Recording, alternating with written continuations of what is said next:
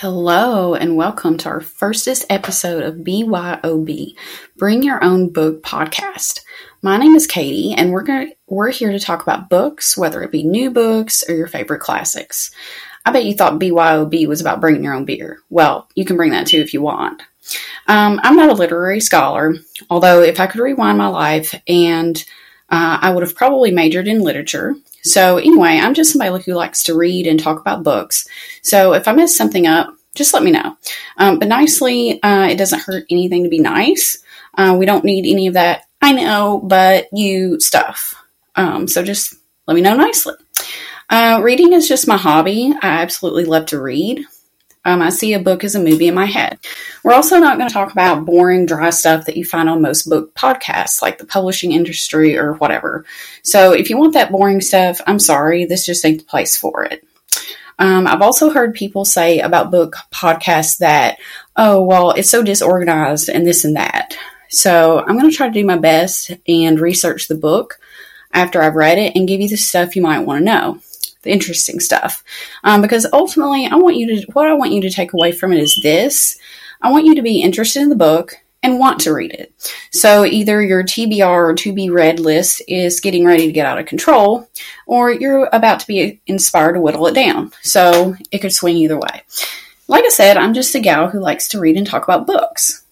Plus, I know that we never have time for anything. I know I don't. So I want to um, basically take the browsing part out for you.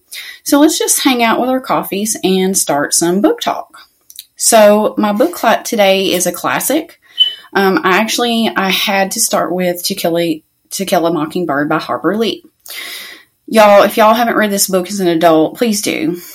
I can tell you that I've read this book three times in my life, which is unusual for me once when I was 13, and then 17, and then now.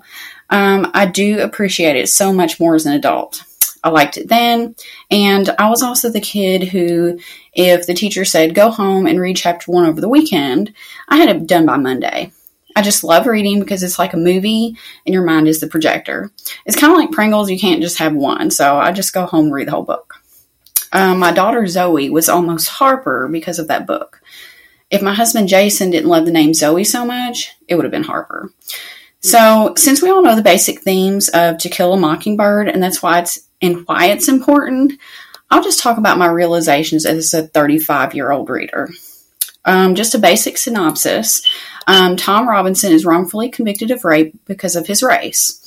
Um, Atticus Finch is his lawyer, and the trial is told in his daughter Scout's perspective. I really can't do it justice, but the basic storyline should um, should pretty well be familiar since To Kill a Mockingbird was at one time a required reading in most schools, which I had to read it twice. Um, the main themes are good versus evil, courage and bravery, justice versus the law, knowledge and education, uh, lack of trust in institutions, and loss of innocence. I think these themes were pretty heavy for 14 year old slash 17 year old me. Um, truthfully, it was a bit much for me to understand then. Um, some school districts since then have banned To Kill a Mockingbird since I was in school, so it was yet another reason it intrigued me. Uh, if a book is banned or challenged, I'm instantly intrigued. So hopefully the government doesn't blacklist me or something because of all the banned books I have on my wish list on my Thrift Books account. I totally have Catcher in the Rye on there. So uh, if you say it's bad, I want to know why because I'm nosy. So I'm going to read the book. Um, but I normally don't agree with book banning. I I don't know if it's right or wrong in this case because some of the themes were pretty strong for teenage me. And truthfully, with the themes of rape and the N word being used so much, I'm not really sure I would want my daughter reading it that young. Um, the themes were certainly heavy for me, but I turned out okay. So I think if the main themes are taken, it's not all the way wrong to let them read it. It just scares me when book bans happen because it narrows ideas and perspectives and knowledge that everyone should have the right to access, in my opinion.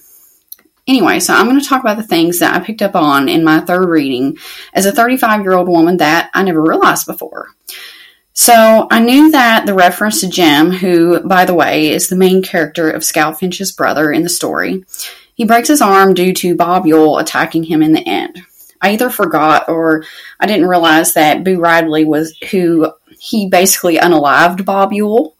Um, Bob Ewell was basically the 1930s trash dad of Mayella Ewell, who wrongfully accused Tom Robinson of rape, and pretty much everybody in Maycomb County knows that they're lying, yet Tom is still convicted.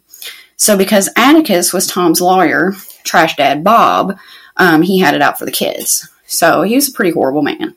Also, Boo Radley was the hermit neighbor who lived across the street from the Finches and who picked the curiosity of Jem, Scout, and their friend Dill. Um, another thing I realized is since this is based in 1933 to 1936, Hitler was what was going on in Germany was mentioned in the end of the book. Um, and Scout asked questions about that and how it relates to racism in Maycomb County. Um, this was a, a, pretty novel concept um, back in the 1960s when To Kill a Mockingbird was first published. The civil rights movement was also occurring at the same time. This is pretty significant because we know what was going on in Germany it was World War II and the Holocaust, in which six million Jewish people and others were murdered by the Nazis. So at that point in time, it was a pretty new concept for anyone to connect the similar hatreds and prejudices. Um, so that was a pretty novel concept back then. I also noticed that World War One is mentioned as the World War because obviously World War Two hadn't happened yet in the storyline because it's 1933 to 36. So I thought that was pretty interesting. Um, Miss Maudie's comment in the ladies' me- meeting sunk into me more as an adult. um, so at the ladies' meeting after the Tom Robinson trial, where he was wrongfully convicted, the Maycomb ladies were basically talking smack about Atticus, who is Scout's father and who defended Tom Robinson when he was wrongfully convicted. Miss Maudie says, His food doesn't stick going down, does it? For background, the ladies' meeting was hosted by Alexandra, Atticus' sister.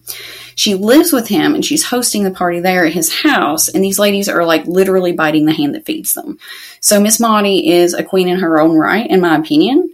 Um, so it definitely shut them up and they went and talked about something else.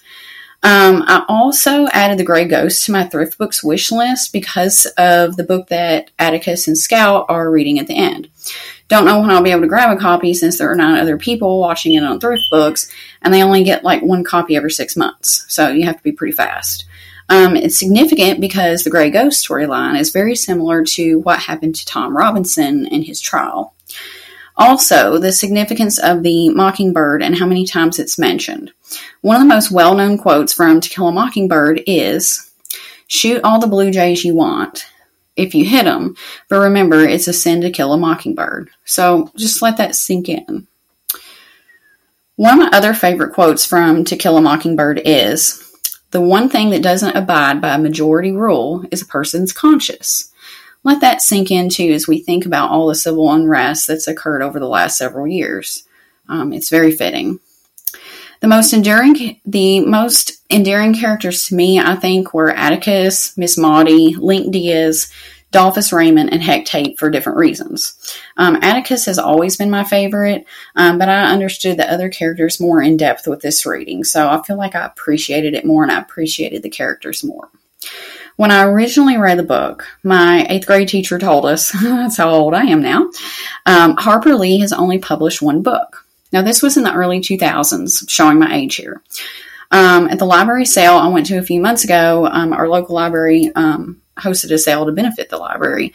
Um, I noticed a book by Harper Lee called Go Set a Watchman, so I swiped it up for a dollar. So I was pretty excited about that.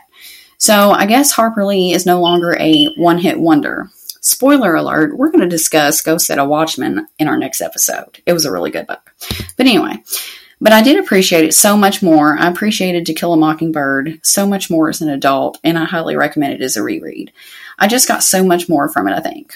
So there you have it. That's To Kill a Mockingbird by Harper Lee, a true classic. My sources today were the book To Kill a Mockingbird itself, um, Wikipedia and Britannica very loosely because we all know Wikipedia is edited by users. Um, if you like this episode, please like, review, subscribe wherever you get your podcasts. Uh, it really helps us out. Pass it along to your friends, family, or even people you don't like. And bye for now.